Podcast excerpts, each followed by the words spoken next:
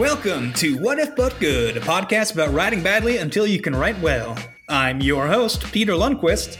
I'm your host that laughs too loud, Evan Pugh. And I'm your taller host, Silas Robinson. Each season, the three of us go through the daunting task of attempting to write feature-length screenplays from scratch in just 16 weeks. Will we succeed? Will we fail? Will we give up writing, move to Japan, and master the art of flower arrangement? There is only one way to find out. Listen in each week as we battle our writing demons, each other, and the sound of a buzzing refrigerator on... What If But Good. If you'd like to follow along with our rushed unfinished pages each week, check us out at whatifbutgood.com and on all socials as What If But Good. Do if but water. Yes. Go where to it is. It's the show with hot questions and even hotter wings. What if but goofy? What if but goofy? It's the penultimate episode, you guys. Oh my god, we're almost to the finish line of season one. Yeah, and somehow I might not finish. You're pretty close. I'm pretty close. I'm very close. Back in those heady 37-page days, I didn't think there was any possibility I would not finish this in the 16 weeks allotted. But here we are. Oh boy. Oh boy, indeed. How was this week for everybody? I did nothing until today, Sunday. And then I pounded out 8.5 pages, and I got to the words "fade out." Very happy about that. It feels amazing, doesn't it? The script is not done, but it's like it says "fade out." Yeah. the end credits. The script is not done, but the first draft is. Technically. Yeah. It's done. You did it. You made it from one end to the other. Congratulations, buddy. Oh yeah, let's give me a hand. That's felt really, really bad. You made it all the way from ass to tea kettle. I'm proud of you. Yeah, dude. Well, I mean, thanks, so the podcast is at least 1/3 successful. Yeah, hell yeah. Yeah, let's make it to 100%, boys. Evan, how was your week? It was good. I wrote as much as I could when I could, but it was definitely a struggle. I've kind of been doing other things, trying to work through some stuff personally, but I was able to get a good 7 pages written, and I think I struggled the most with an interview scene, mostly because I didn't know how to make it dynamic or interesting. I still don't think I succeeded, but it exists, and it's almost done. I wanted to finish this week, and I didn't, but I know exactly what's going to happen in the next 2 scenes, so we'll see. Yeah. Silas, how'd your week go? It was okay. It was an ass beater, work-wise. Like... I haven't heard ass beater as a noun before. Yeah. It sounds like a cooking utensil. Right, yeah. It was, this week was an ass beater. You first beat the ass until it achieved stiff peaks. There was one surprise day where I got out of work early and I wrote 2 scenes and I was like, oh, here we go, baby, here we go. And then, like, I didn't, like, every day was longer and harder than the last one, and on Friday I didn't get home from work until 7:30 a.m. Oh my god! Yeah. On Saturday. And what time did you start? I started at 4 p.m. Oh fuck! Oh yeah. Man! So I didn't get any writing done yesterday. I didn't get any writing done other than the one surprise day. So the other, we talked about this last week. I made it a little bit over halfway through Act 1. Right now I only have 1 day scheduled for next week, so hopefully I remain as unemployed. Knock on wood that you don't get. Knock on wood that I don't make any valuable money. Skrilla. Exactly. And I'm also, like, you know, as I approach the end of this, like, you know, I think a lot of people have said this in a lot of different ways, but I think one of the biggest parts of creating anything is having the patience to not abandon it before it gets good. Right. Or before it gets finished. Right. Like, I one thing that I've struggled with is simply not wanting to finish, you know? Yeah. It's like, I'm so done. Yeah. And it's like, no, Evan, don't quit, keep going. Okay. Well, and like, so right now, intellectually, I'm like, I've shown enough people enough of these pages at this point that I think there's something here, but right now it just, all I can really think about is the stuff that either seemed like it was going to be cool that didn't make it in, or wasn't as cool as I thought it would be, And it's just like, oh man, there's a lot of work still before this is good. But you know, I just the only like with freestyle rapping, the only way to lose is to stop. My name is Peter, and I'm here to say I'm writing screenplays in a special. Oh God! Oh, no. Damn it. What are you doing, Peter? I had screenplay right there, and I didn't rhyme it. Here to say, and thus ends the freestyle rap. And, thus ends Peter's rap career. I'm about to end this man's whole career. My very first rap couplet I ever wrote, I wrote when I was like 18, and it was late bloomer. What, late bloomer? Yeah. I was not like a rapster. Right. I just thought it was outside of the realm of possibility for me to ever write rap, let alone perform it. And I was right, but the one bar that I wrote that I really liked is I'm blonde, and it goes, you can call me Goldilocks, but you bitches are the porridge. I'm the type of motherfucker gets to rhyme with orange. I was so proud of that. That brings us into our conversation topic for this episode, which is we've all kind of touched on this a little bit, but how do you know when you are finished?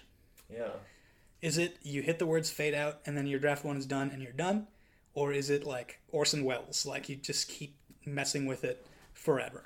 How do you feel about it? I've always kind of adhered to the it's never done, it's just turned in kind of thing. Yeah. Where there's just like you can tweak it and change it all you want, but the problem is that if you keep doing that as a process, you also change as a writer over time. Right. And everything that you thought was okay stops being okay, and you have to go back and you have to fucking change everything again. Yeah. So it's a matter of knowing when it's time to move on to the next idea. When it's like, okay, I've spent enough time on this, and it's a modicum of done at least. I need to do something else. Maybe we'll come back to it. Yeah. But right now I'm just going to turn it in and see what happens. Yeah, for me, the whole reason we started this podcast, for those of you playing the drinking game at home, take a shot every time Silas explains what the whole reason we started the podcast was, is because I knew that if left to my own devices, I would tweak forever and never complete. Right. And I believe two things, which are sort of contradictory. First, I believe that the more work you put into something, the better it is. And I'm not a who's the on the road guy? Kerouac. I'm not a Kerouac type thinker where you're like first thought, best thought. First thought, best thought. If you feel it strong enough and just release those feelings, that will always be your purest work. Like always hit send on emails you write at 1 in the morning. Like that's not. I'm a Hemingway guy. It's like the first draft of everything is garbage. Just get it out. Let it be dumb. You can always make it better. Editing is easier than writing objectively. Right. Yeah. The other thing which I believe, which completely contradicts that, is that it's never... I don't think I'm ever going to be satisfied with it. I don't think I'm ever going to be like, yes, this feels as good as I wanted it to be. I think that's a good point, that finishing and feeling satisfied are two very different things that are not mutually exclusive. Like, if you only feel like you're finished when you're satisfied with it, then nothing ever gets finished. Right. Yeah. For me, the only solution I've been able to come up with, which we are in, is deadlines. The whole reason for this podcast. The whole reason. Tip them back, everybody. Tip them back. I feel like we gave ourselves 16 weeks to write a first draft. We haven't decided what the next number is going to be, but at least for myself, I want to choose an amount of time for how long I'm allowed to keep working on this. Right. I definitely have an idea in my head for how long I have before I get to before I have to show this to other people besides you two and my wife. Right. Yeah. But I think for me, it's going to be work on it as hard as I can until I reach the time when I said I have to be done by, and then I have to move on. Right. Yeah. Because at some point, regardless, you have to move on. Yeah.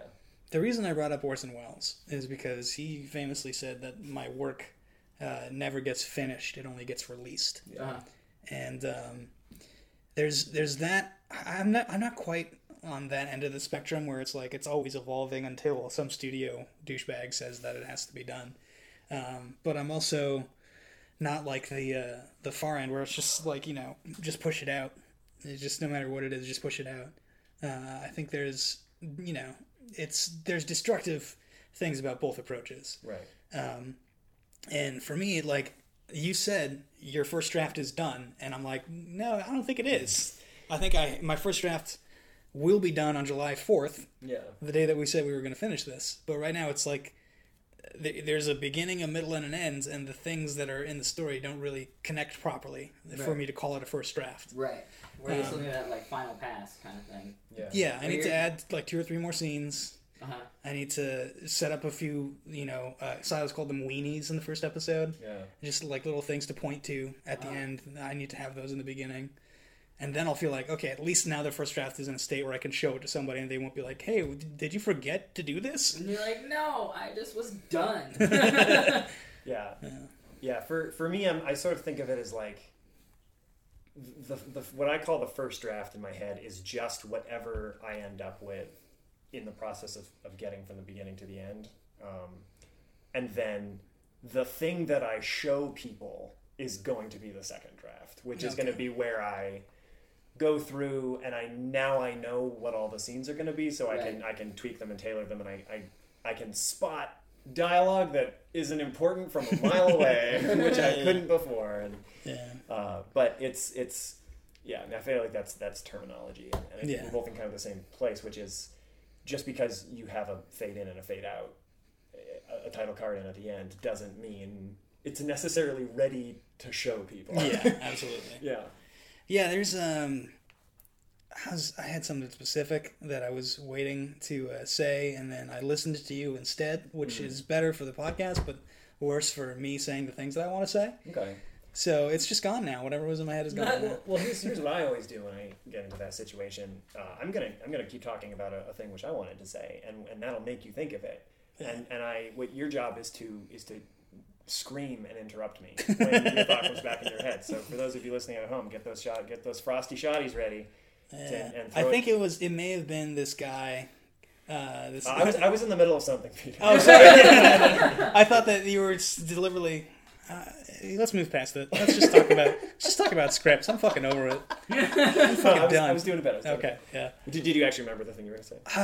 I think I did, but we pretty much covered everything about finishing it versus not finishing. I think the only thing I was gonna add is like, for me, I'm gonna do the pass where I make the changes that feel obvious to me that sort of makes it so all the scenes are pointing in the right direction, all the cat hair is going one way, and then I'm going to send it to a big group of people, and that's their opportunity to notice things that I wouldn't have. That's why you show it to other people. They all have different perspectives, they're going to respond to different things, and when I get all of that feedback, I'm going to aggregate it and think about it and decide what I think is valuable. And I think that once I implement those changes, I think that's when I'm done. Because I can't, in this moment talking to you two, I can't think of anything else that I could do to make it better than that. Yeah.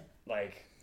Well, I'll put it this way. The last screenplay I finished, that's a feature screenplay, I would say got to a finished state about 7 years ago. Right. I started writing it 8 years ago. Right.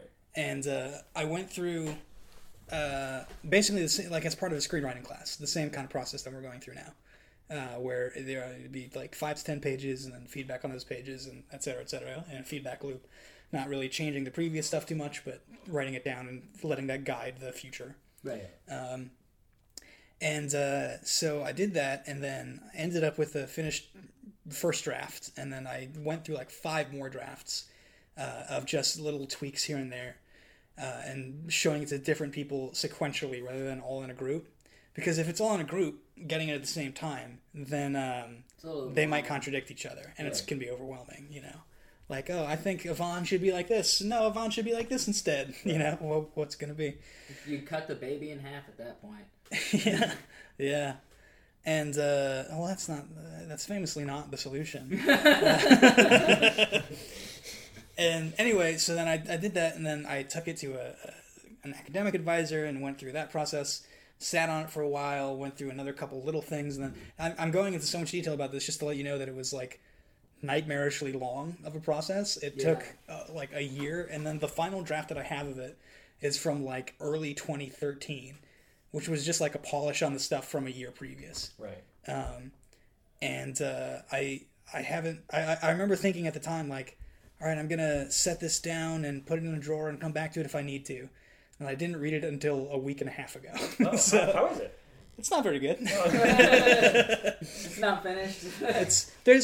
When I was reading it, I was feeling like there's a lot of things that I could change, but that it's not the writer I am anymore to do that screenplay. Yeah. So it's not worth changing, even if it's like could eventually be good somehow, because it's not the kind of movie. And you also bring up a good point with when you say that it's not the screenplay I want to make anymore, or not the screenwriter I am anymore.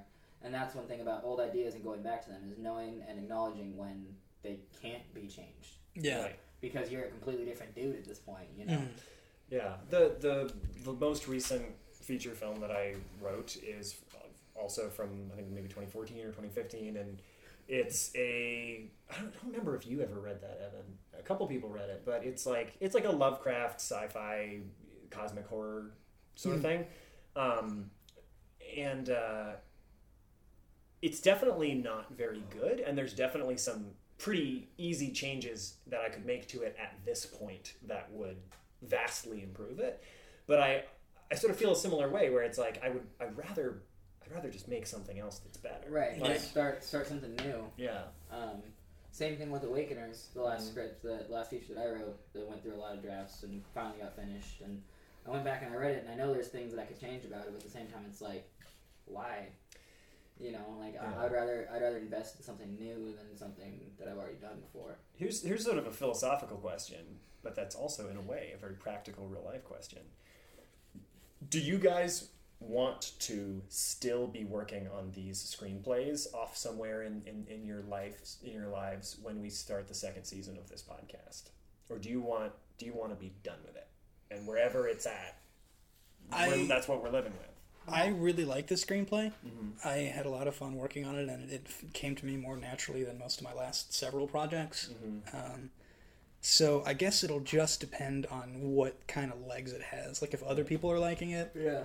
And if other people want to see more and other people are passionate about giving their feedback, then yes. But if other people are just like, oh, yeah, sorry, I'll get to it when I get to it, and it, no one gives a shit, including me, then it'll kind of dim my enthusiasm for it. Right.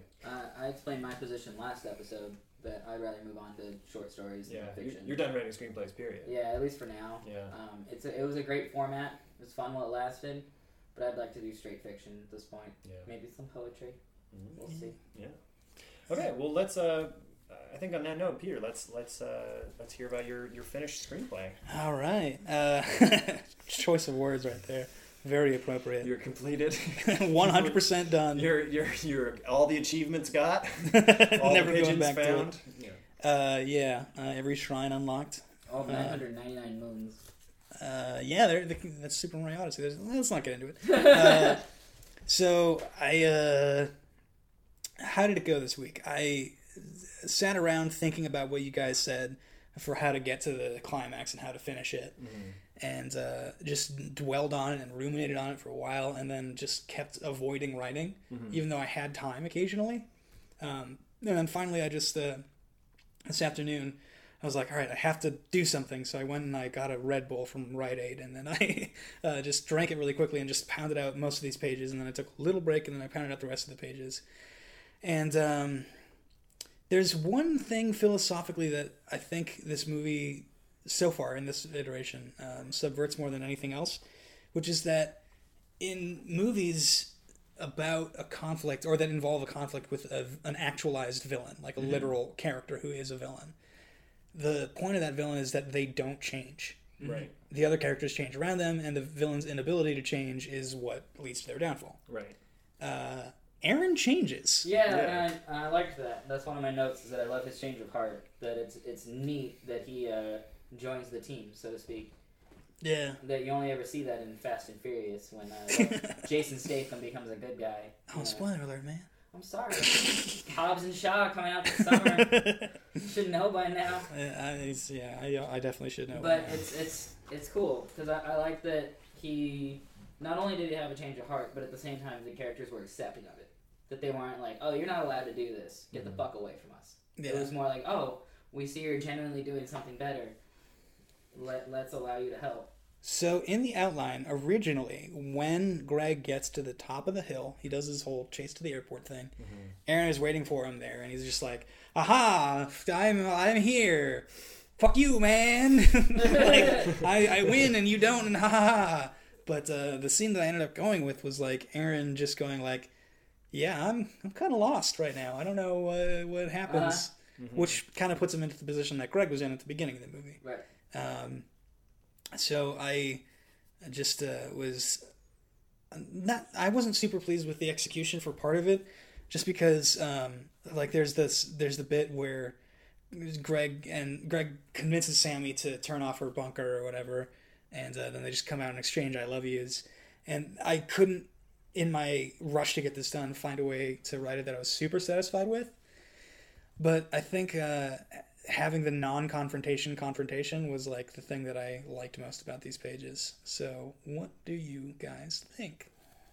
My only other note really is that I want to see the whole stop running thing. I want to see it dawn on Sammy. Like have that moment with her when she's like, oh, if I stop running, I get it. Mm-hmm. But then, yeah. I really, really liked your final image. I love them watching cartoons together. It was real sweet. Yeah, it just felt really sweet. It felt satisfying. Watching cartoons on the couch feels like the perfect kind of synthesis. Yeah, exactly. Of their two worldviews kind of coming together, where and also the fact that they're turning off like upsetting news in order to watch that, where they're like, I don't know, it just felt great. It felt like they're growing. It felt like they're becoming healthy. I loved how much of the ending of this was about being healthy, but in the real way. Yeah. Also, I'd be interested to hear what you guys think about Tell Don't Show. But Silas, I can tell that I cut you off accidentally. So. Oh no. Yeah. I think that in a subsequent draft, you're going to find a better way to get Aaron to that hilltop than the flashback. Mm-hmm.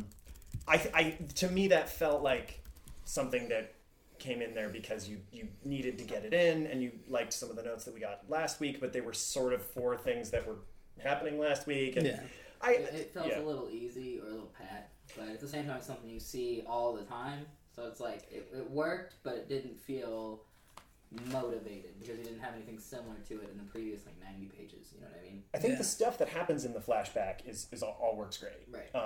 I think that having it appear in the form of a flashback didn't quite work for me. But you know, it's either you know, that feels like something which will kind of naturally work itself out as you work on this more. The difficulty there, just really quickly, was I felt like Aaron being on the hilltop was going to be a surprise to Greg. Right. And if it's a surprise to Greg, but like not a surprise to the audience, then we kind of lose the POV, you know? Right. So I was just trying to figure out a way to do it, and I just settled on like originally it was just Aaron monologuing, and then I was like, that sucks. So we're going to put in scenes of what he's doing. I think so. So that's sort of a very technical note. I think that the real note is about sort of Aaron's place in this part of the screenplay. And I think that what that specifically ties to is Aaron's threat. I think that I really like when I first read it, my initial thought was Aaron should be a lot more threatening in this scene because he doesn't really have any intention to do Greg harm. He doesn't really have a plan. I mean, the closest he gets to a threat is, I blamed you. I told the angry mob that I used you as a scapegoat. But they're not here anymore. They kind of already dissipated. They came to the bunker, and they were going to break in, but then they just sort of didn't, because it was really hard. So, like, it feels like he gives us a reason for why he's going to be very threatening, and then explains why, actually, he isn't really. Mm-hmm. And so to me, the obvious note was, oh, you need to come up with a way to make him more threatening. But hearing you talk about the subversion of that, with it sort of being a non-confrontation, I was really into that. So I think my new note would be, make the scene, instead of it being a, she is villainous in a way that doesn't end up manifesting as a threat, I think you should make this, the text of the scene about Aaron's change. And about, it should, instead of, listen, I won, you lost, I got everything that I wanted, but talk to me about what you want. I think that it would be, it should be something like, I need your help, Greg, or what's your deal, Greg? Like, or it should be a. See, like the reason Aaron could be on that hill could be because he feels lost. Like, instead of him directing the angry mob towards Greg, which is a pretty, a very Gaston-y thing. That's very specifically what I told you to do last week. If the conclusion is going to be them sort of having coming to an understanding about each other in that moment, rather than it being a big Gaston-y kill the beast thing, then it could be he gets what he wants, and it turns like we see him with the angry mob, and we see him realize that this sucks and this isn't what I wanted. And then we see him, Greg shows up at the bunker, and there he is, and he's like, I don't get you. Yeah. How are you happier than me? Yeah. Oh man. Yeah. You know what I was really thinking of?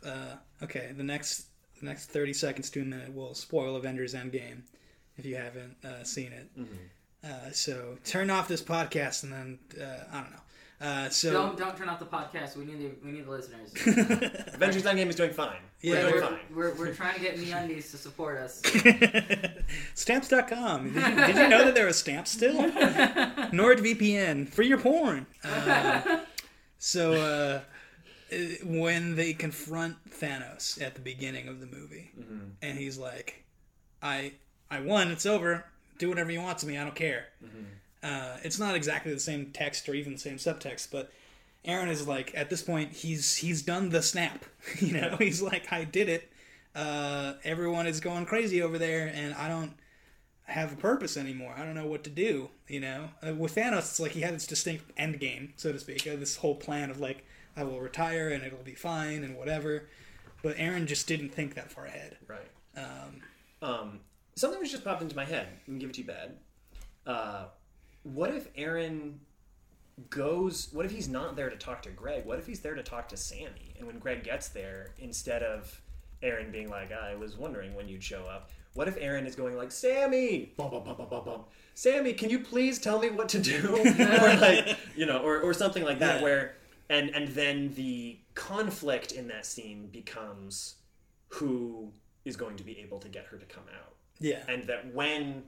It's posed as Aaron is sure he's going to be able to convince her to come out. And then when Greg does it and he doesn't, and then that's sort of like Aaron's moment of change, and that's his like, and once Sammy comes out, I love the dialogue with Aaron. Like, I think that all works really well. Yeah.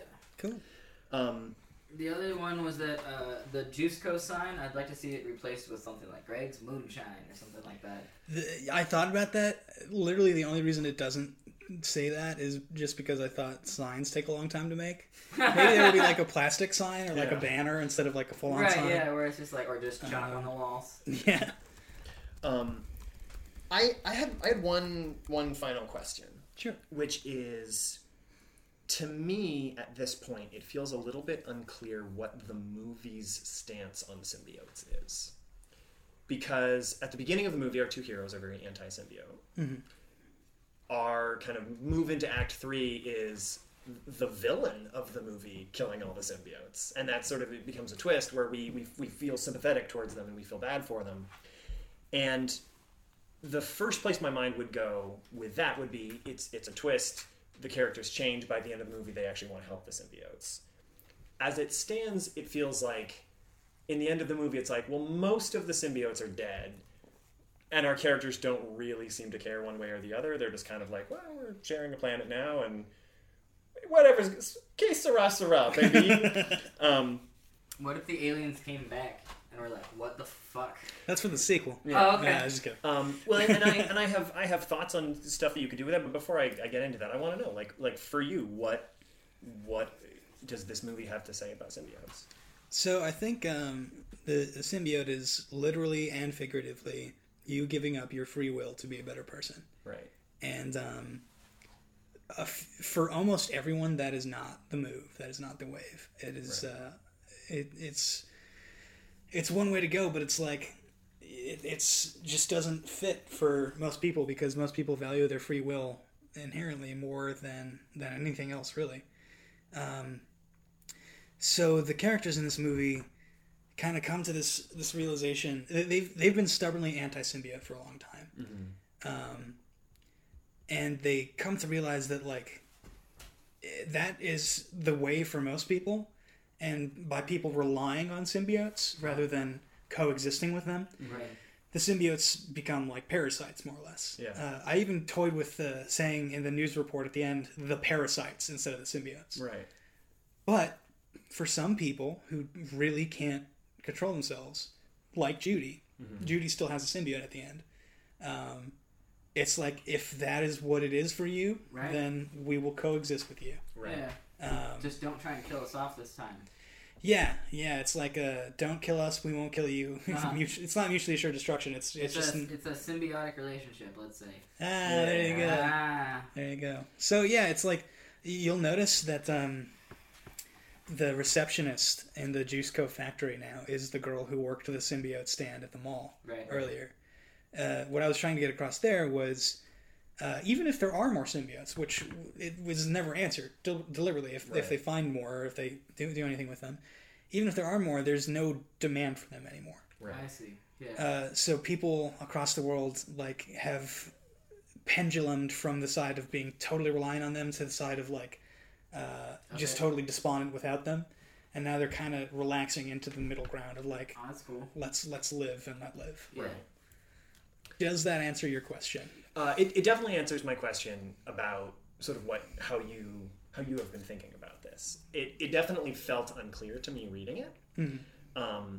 And the couple things which popped into my head for things that could maybe communicate that in a more clear way would be like if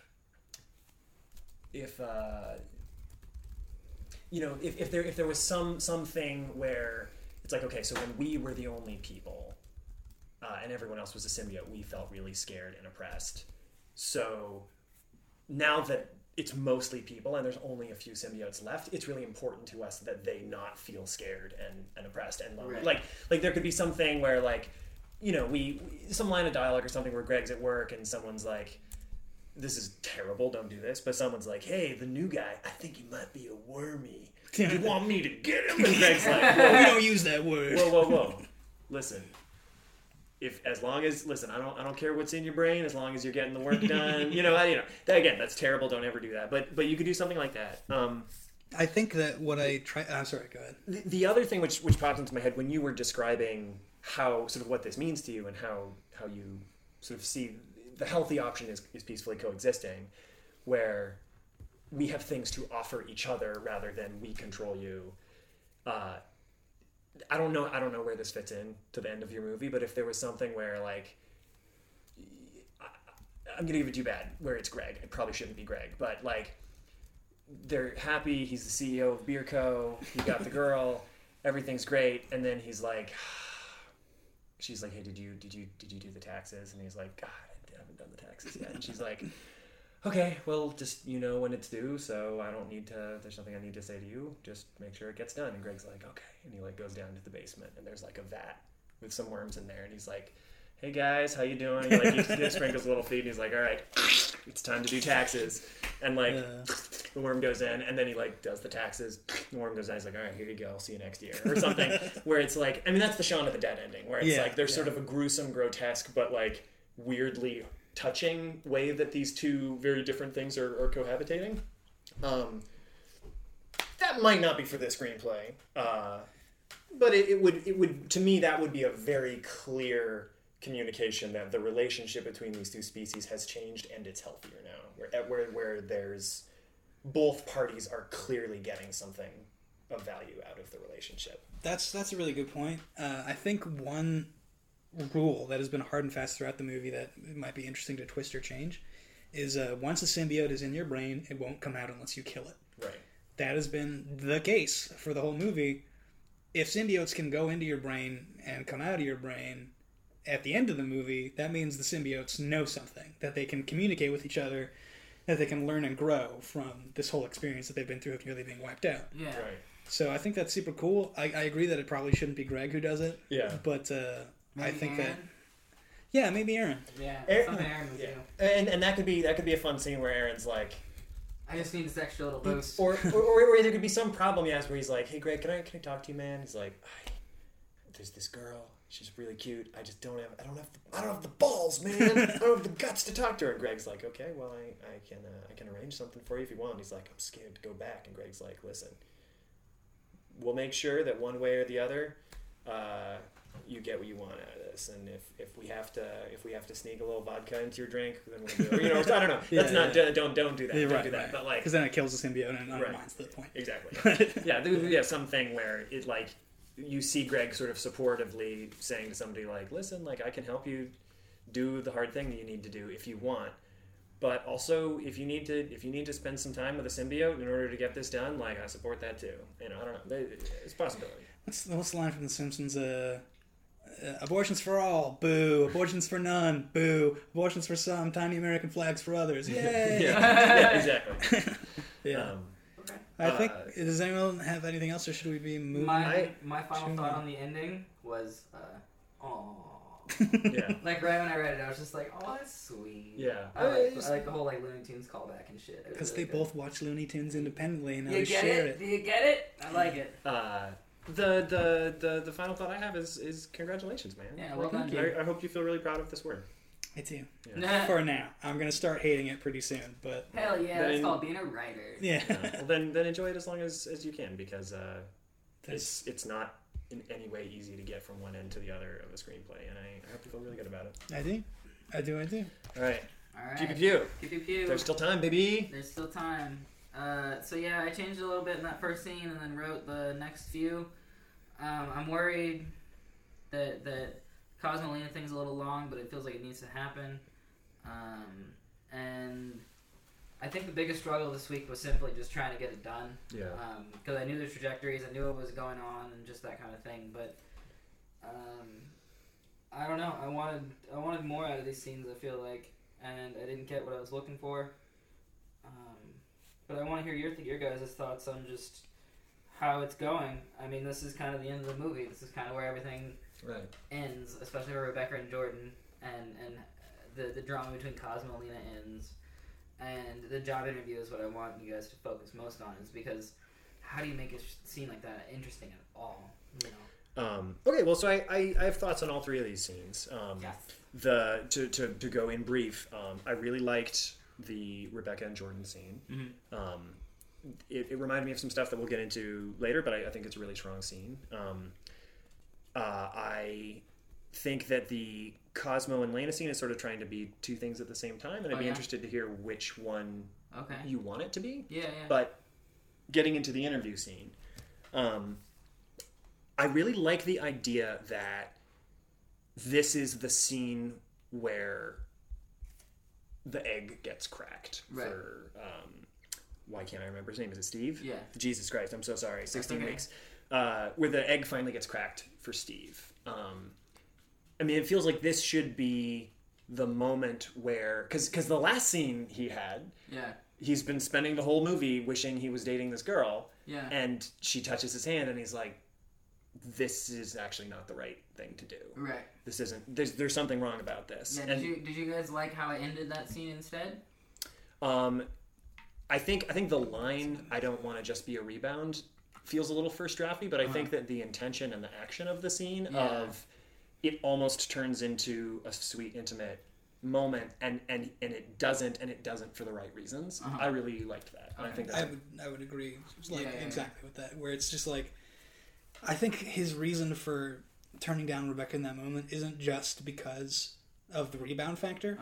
I think it's because he's realized that he needs to focus on himself for once, and that he is not what he thought he wanted isn't what he wanted, or what he needed, rather. Right, exactly. And rebuffing Rebecca in some way is what he needs to do in that moment, mm-hmm. but saying just that will, I think, kind of make Rebecca feel shitty, you know, in a way that is not quite intended. Yeah.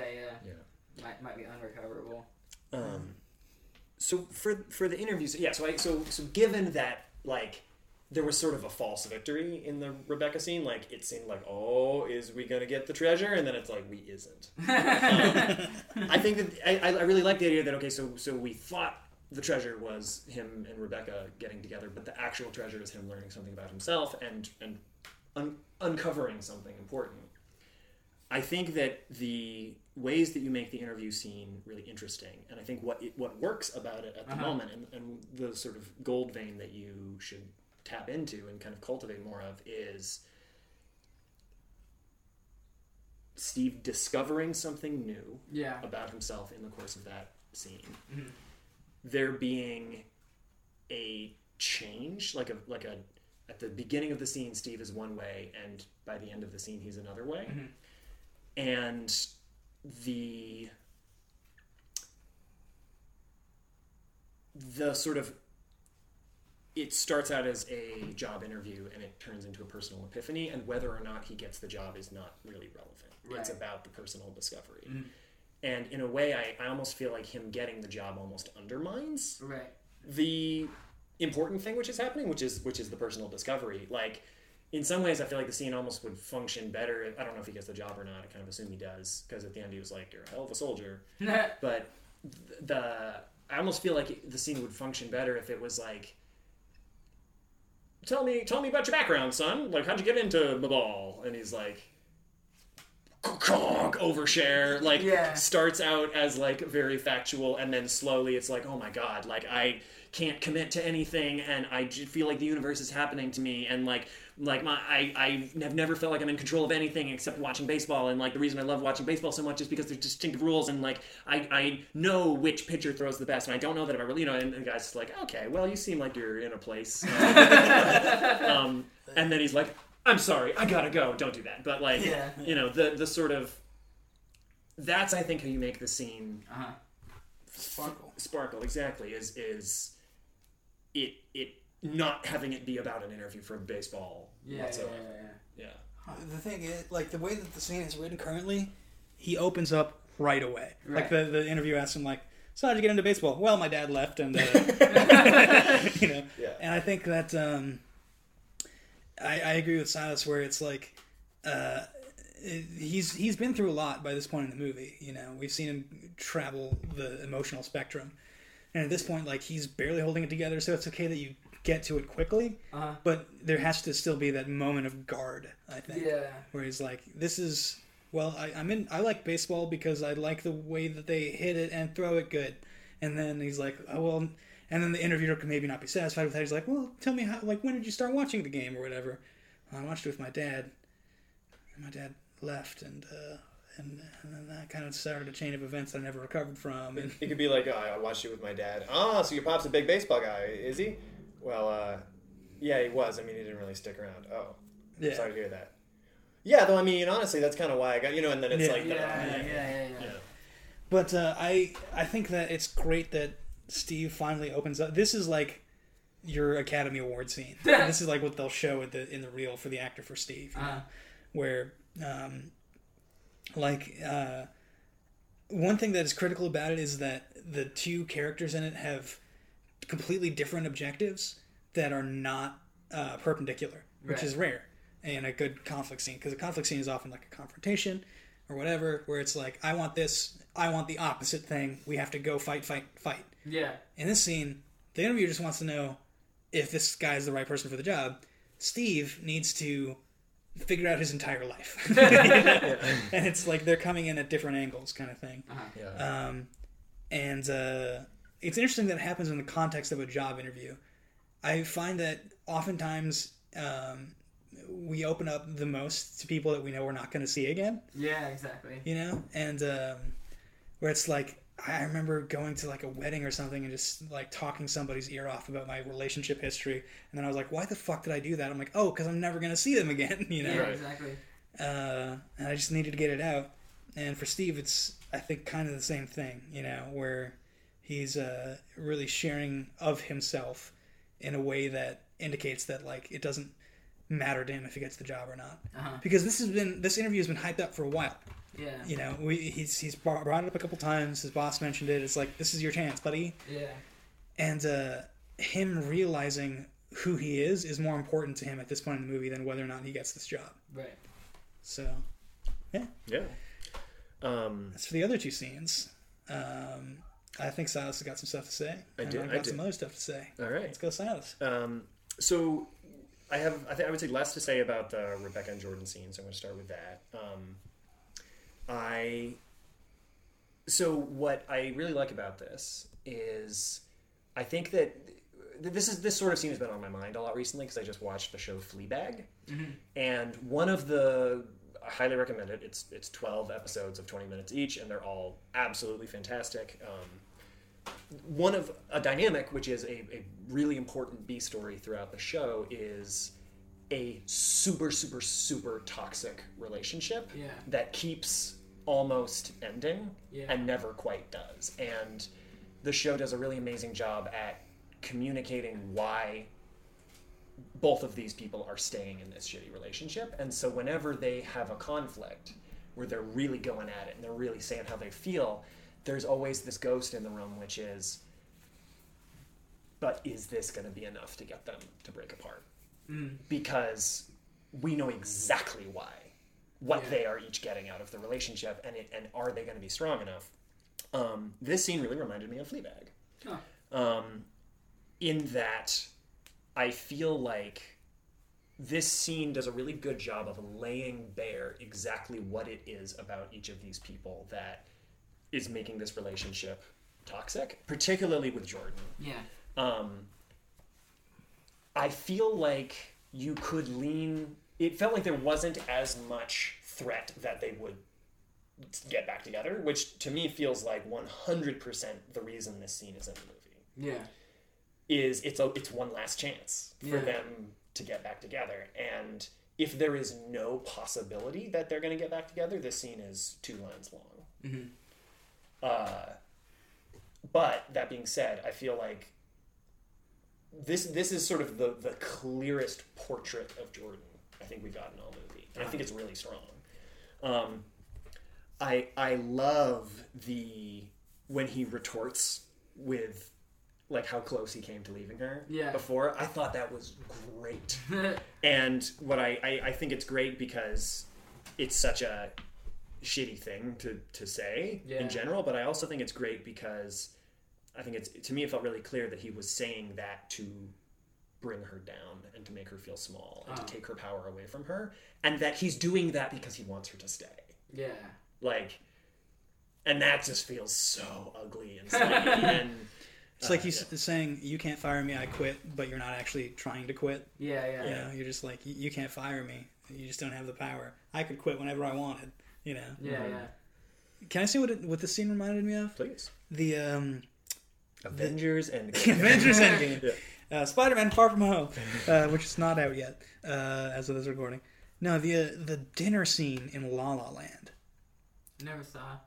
There's a Silas. Did you see La La Land? I did see La La Land. I don't remember which dinner scene you're talking about, but I'm sure I will. The dinner scene towards the end of La La Land, where Emma Stone and Ryan Gosling are.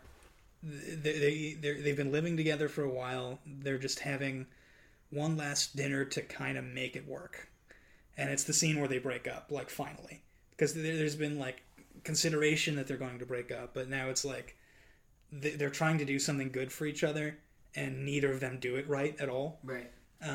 Which is not what your scene is about. Your scene is about two people, or one person is trying to leave the other, and the other person is trying to get them to stay, but just out of a very poisonous reason, where it's just like, I just can't be alone, you know? Yeah.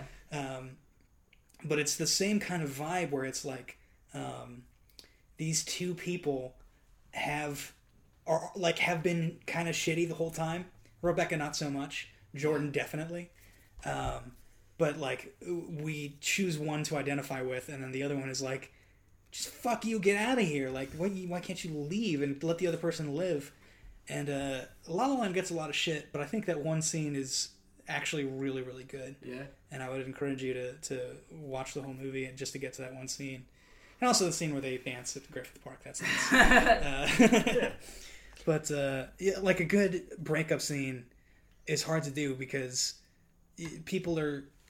like real breakups are often like the end of a shitty relationship where no one is happy, and then when it finally happens they're like, oh, thank God. But breakups in movies with character conflicts are like entirely different beasts, right? And this is about as different a beast as you're gonna see. Yeah. And I think you handled it quite well. Okay. You said that you sort of only have a few more scenes left, and one thing which occurred to me is if the tension here that this scene introduces into the movie is Rebecca going to be brave enough to leave this shitty relationship? Yeah. All you really need to do is like 4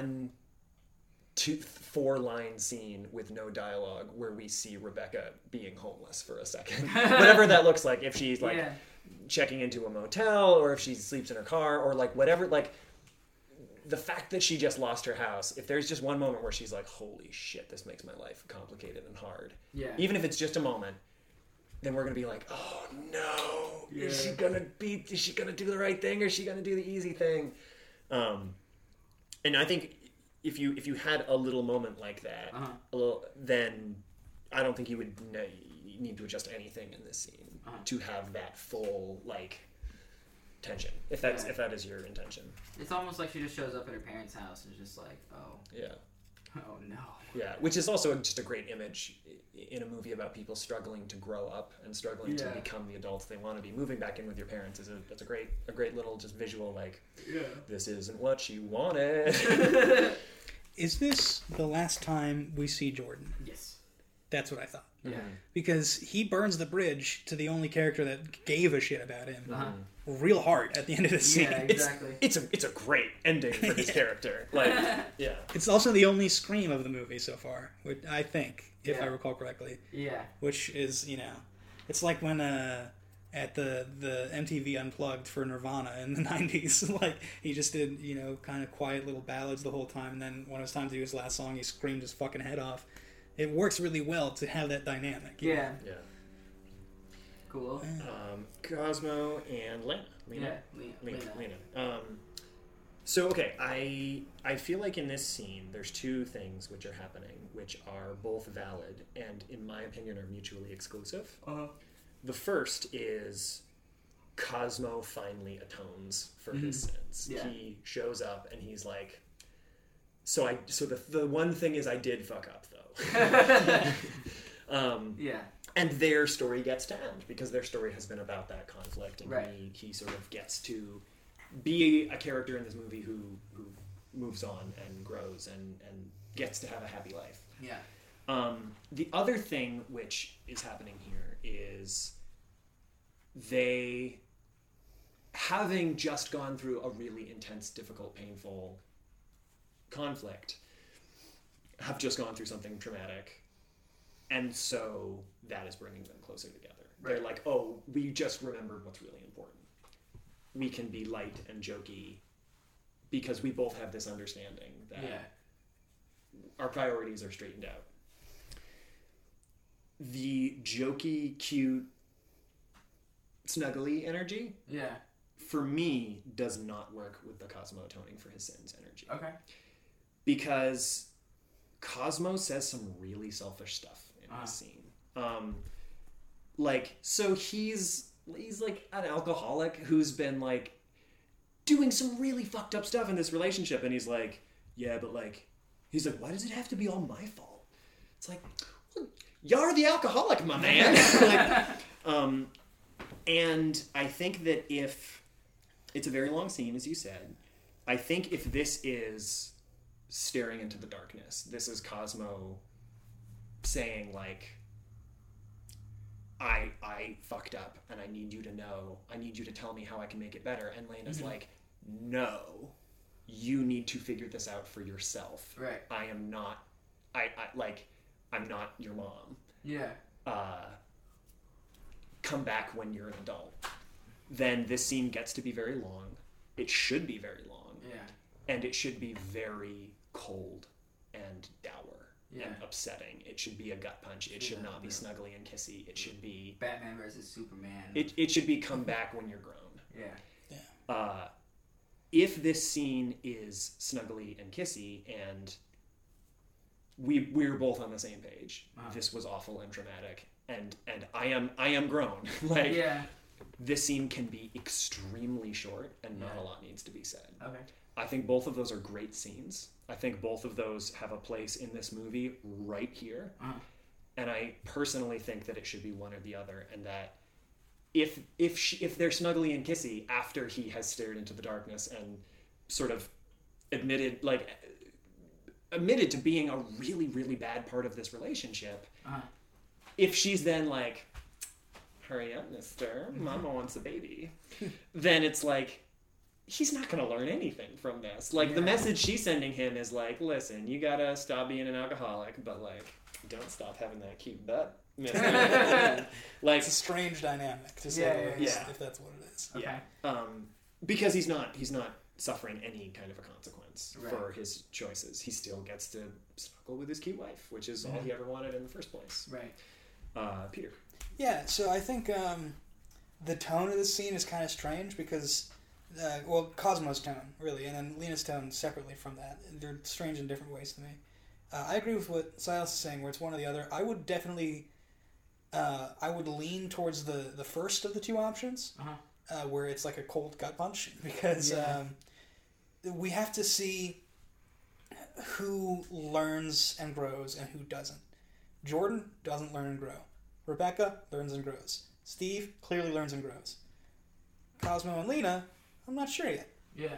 I think that the way that I lean towards interpreting the scene is like Cosmo and Lena do learn and grow, but at great cost. Right. And I think the way that you have a happy ending for them in a kind of paradoxic way is by having them suffer a lot. And Cosmo, like this, the way it is now, where it's just like, you know, Cosmo says like, "Hey, I'm sorry, baby," and you know, and "Let me put my dick in you," whatever. And she's like, "Oh, Cosmo, always with the life-altering problems and the jokes." You know? It's kind of playing it both ways. Uh-huh. Yeah, and I think that if we see them, if the camera sort of slowly zooms out on them snuggling in the hospital bed, we as an audience, having seen their scenes for the rest of the movie, think, oh, they're doomed. Yeah. Because these problems are not going to go away. Mm-hmm. If we see him walk out of that, if they don't physically touch in this scene and he walks out with his tail between his legs, with his head down, what I'm thinking is like, oh, they have a chance. Uh-huh. Because... that's what you look like when you're learning something. That's what learning looks like, is... head down, shoulders up. Physical pain. Yeah. Pain. Jerry Seinfeld has a great quote, which is, pain is information entering the brain as quickly as possible. I think about that a lot. Wow. Yeah. Okay. Yeah, I would, the only other thing I would have to say about this is that as I'm a comedy writer, and I tend to write jokes into almost every scene, no matter how dark it is, just as a matter of course. Right. I don't think that you have that same impulse that I do, but Cosmo is a jokey character throughout this movie. The hardest thing to do with him, or for him also, is make him not be funny. Right. And I think that you kind of leaned into what his characterization was up until this point, and that was one of the things that made the scene difficult, was thinking like, oh, Cosmo's got to be funny because that's how Cosmo is. When it's how Cosmo is most of the time. Yeah. But when confronted with something really difficult, it may not be what he's like in that moment. Or maybe he can try at first, it doesn't work, and then he has to learn or not learn. You know?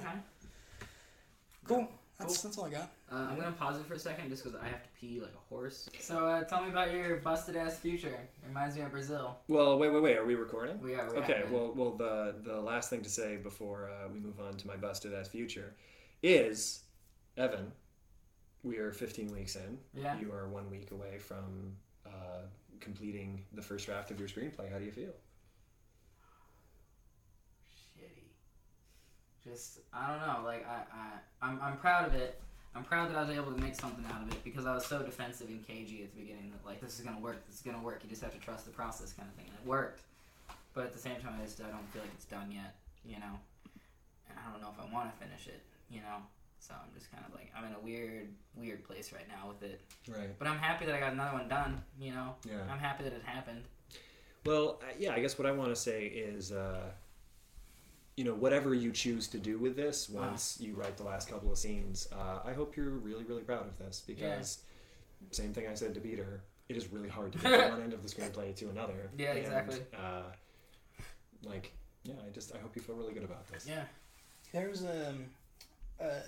this guy named Ben Yahtzee Croshaw, who does video game reviews, and he challenged himself recently to make 12 small indie games in 12 months. They're all just little tiny game jam games. There's not much to them. But in his introductory video to the whole series, to the whole concept, he had this thing that was like, a lot of people consider themselves creative. I think you're only really allowed to call yourself a creative if you finish projects. Right. Anyone can start a project. A creative is someone who finishes, gets to fade out. Right. You know? So that's, you know, not everyone can write a screenplay. Not everyone has written a screenplay. Right. And you're about to get there, and you should feel great about it. Yeah. Yeah. My busted ass future. Can we change the name of your screenplay to My Busted Ass Future? Only if it's My So-Called Busted Ass Future. I was going to say. Yeah. Okay, so what did I want to accomplish, and how did I feel like I did? I didn't get as much done as I would have liked. We kind of already touched on that.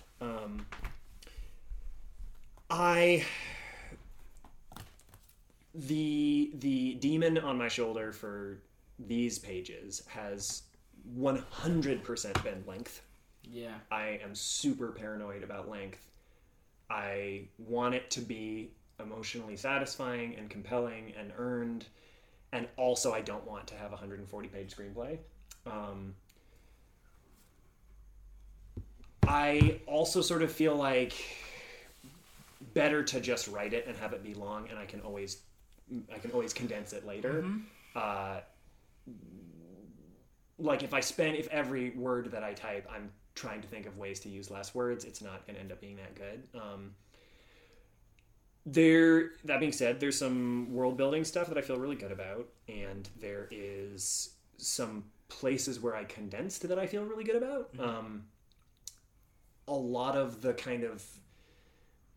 I'm still not sure about the introductory sort of cold open two scenes, and I'm not sure about Flora bumping into Victoria. I'm not sure if that quite works yet, but the stuff in the middle of just kind of Flora's routine, I feel pretty good about. Yeah. But I'm curious to hear your guys' thoughts. Honestly, I like that she gets fired. That wasn't in the outline, right? It wasn't, and she doesn't technically get fired, but she definitely gets kicked out. She gets sent home, and that was not sent home with no money, and I like that because it raises the stakes.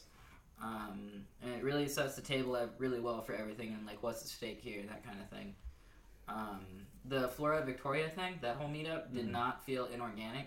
It seemed like something that was happenstance enough that was just like could happen. Okay. And I liked it because it's like Flora seems like the type that would help out an elderly woman trying to get into the complex, you know. Right. But the one thing that stuck out to me about it all was that the black to silver Orpheum needs to be explained more explicitly. Okay. Because I think that however it works out, having that dusty bottle of black Orpheum that she has is representative of her dreams never being fulfilled into silver Orpheum. Yes. Yeah. Correct. Yeah, but I think that will be missed on most people if it isn't more explicit, that like that gets explained a little more. Okay. I had a thought on the opening scene. I would agree with you that it's a little... The cold open is a little unclear exactly what's going on. It's a lot of talking too. Yeah. It's a long scene. To me, my issue with it is that it's like, first of all, these characters come in. We don't really know who they are or if they will come into play again. You know, we just know that these are the characters who are here that we're seeing right now. And then we switch to someone else for a while. And then I'm thinking, if I'm an audience member, like, what happened to those guys? Right. Are they just like the goons, you know? Yeah. I mean, hopefully they would be played by famous people, so we would assume that it would be something else. But, you know, I agree on the black to silver Orpheum thing. One smaller note is it seems that Xavier Wilhelm is like a celebrity Orpheum director, right? Yeah. He's A-lister, more or less. Right. Why is he the one that goes under? It seems like they know that this is very risky, right? And his brain and body are the most valuable thing that they have control over. So why would they risk that on this process? Is it because he's the only one who can do it? The reason I wrote it that way is because he's the most narratively important character in that scene, and so I wanted to draw more attention to him. But I mean, it doesn't really make sense. It should probably have been Margot. Yeah. Yeah, I mean, I guess the other narrative reason is he's the only person there who knows how to render Orpheum who isn't Victoria. Because Victoria, I've created a rule that she can't anymore. Yeah. Or else bad things happen. Yeah, I don't know, it should probably be Victoria. And then her tremor gets worse. The last time. Yeah, that would be an opportunity to express why she can't do it. Yeah. You know, because it's like she comes out and she's just like, ugh. Right. Like a prostitute with palsy. Yeah. That makes a lot more sense. Because you want to, you're right though, Peter. You want to protect your most important personal asset, kind of thing.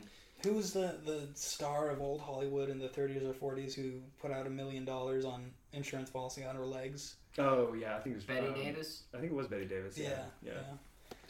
It seems like Xavier is their golden ticket, right? And if they lose him, then it's fucked. It's over. Right. Oh shit, he died. So that's a completely legitimate note.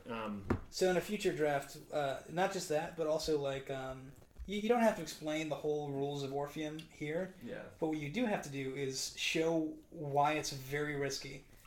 We just see Xavier go in for a second, come out, and then we don't know exactly what he went through in there. I remember in your outline.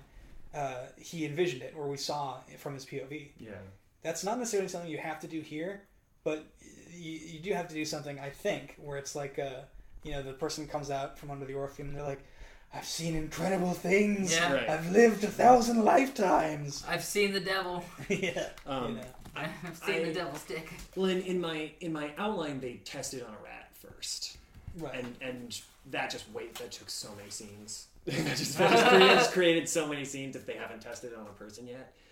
And then I never actually wrote this into an outline, but I thought about a scene where a character who will never be seen again tries it and gets like jacked up and really, really fucked up. And I like that, except like that is a really harsh way to meet these people if it's like they basically just killed someone with this machine. Yeah.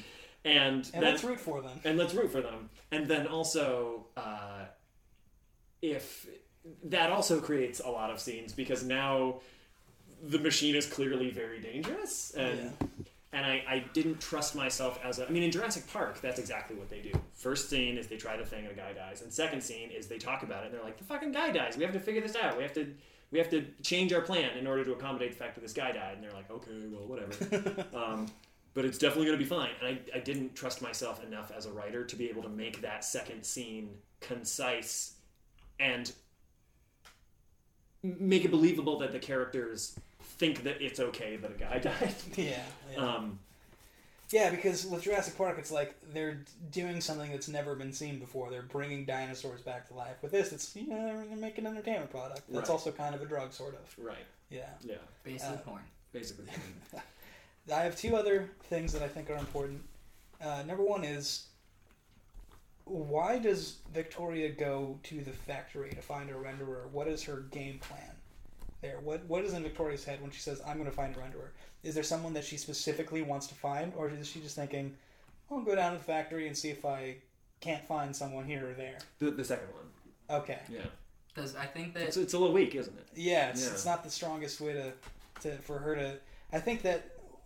The thing that would make the most sense to me, and Evan, I can tell you want to chime in, so I'll be quick about this, is if she has someone specific in mind, and then it turns out that person just isn't there, or they died, or like they're gone, or something, and then she's just like in the factory or getting into the factory, she's like, I don't know what the fuck I'm gonna do, and then she meets Flora, and she's like, you can render, right? Yeah. That's all I really need, technically. I'm going to tell them you're the best, but I don't know. It's a matter of Flora and Victoria getting connected at the security entrance, Flora finding out who Victoria is looking for, and Flora informing Victoria that that person is no longer available. Or that could be why she gets turned away. Like, Victoria could be at the gate, and she's like, listen, I know my ID is out of date, but, like, talk to Douglas Fairbanks, and I swear, just tell him my name, and he'll let you in. He's like, Douglas Fairbanks died 3 years ago. Yeah. Listen, old lady, I suggest your time has passed. I suggest you leave it to the youngsters. Now get the hell out of here. And then Flora's like, I'll let her. You know, yeah, like that could be. I had an incredibly hard time writing the dialogue between the security guard and Victoria because I couldn't think of anything interesting for them to say to each other. Right. And that gives... Now you have something. That's a thing. That's a thing. The other thing... Wait, before you jump in, Evan, you had something you wanted to say. I covered it. Oh, okay. Yeah. Oh, okay. Yeah. Oh, cool. Sick, nasty, gnarly, dude. There's a missed opportunity, I think, in this these first few pages to... I'm going to use everyone's favorite term here. Take a shot. Save the cat, baby. Yeah, baby. Oh, give Flora a hero moment. Or and I think the one that makes the most sense... Because, like, Victoria obviously is, like, a definite hero moment. Right. But something, I think, needs to happen earlier, considering how long we're with Flora. Sure. And I think your best opportunity to do it is when she goes to the bodega for the first time. I think, you know, she's a... If the bodega shop owner is offering her this hot tip or whatever, she needs to get him back in some way other than just giving him right. the amount of money that she has, which is almost nothing. I think if she goes into debt for this bodega owner, or is just like, you know what, I owe you how much? Okay, like my tab is at what at this point? Right. All right, I'll just put it on my credit, you know, right. and actually just pay interest on it for the rest of my life, you know. Right. Or maybe she buys something she doesn't need, or, you know, the awful version is that, like, a starving orphan is there and is like, please, I need your jerky. And she's right. like, oh, well, I only have this much jerky, but here you go. Right. What I think of specifically is there's this scene from this anime called Trigun where the characters are on this long, long bus ride and they're starving. And this one guy, who it's the first time we meet him, he has one cube of condensed food that he cuts into four pieces. And then there's like a little girl and her mother, and he's like, here's this for you, here's this for you. These two are for me. It becomes clear exactly who the character is in that moment. Right. Where it's like, I will help other people, but gotta look out for number one above and beyond everything else. Right. So maybe something kind of like that for Flora, I think would be nice. Yeah, that makes a lot of sense. Just going way into the anecdotes again. You know how we do on What If But Good. Oh, yeah. You know how we do. Yeah. Since you brought up anime, something which I've been thinking a lot about for those first two scenes is... There's something I think about every time I start something, which is this one anime. I don't even remember the name of it, but I saw it with a friend of mine a long time ago. Oh, no, you know it wasn't an anime. It was a webcomic. And it opens with a 15-page fight scene with all the main characters. And I kind of hold that in my head as the worst possible way that you could open a story. Because a fight scene with characters you haven't met yet is meaningless. It just, there's no content. It might as well be white noise. Because, you know, and it's fine to do a fight scene that's 30 seconds long. That's like a stinger, like, ooh, this is sort of what you'll get if you keep watching. And I feel like right now I'm opening with a fight scene. I'm opening with pretty dense information about stuff that we don't care about yet. And that's definitely like... That's just something I gotta figure out. I wouldn't worry too hard about that because the world that you're setting up here is very different from our own.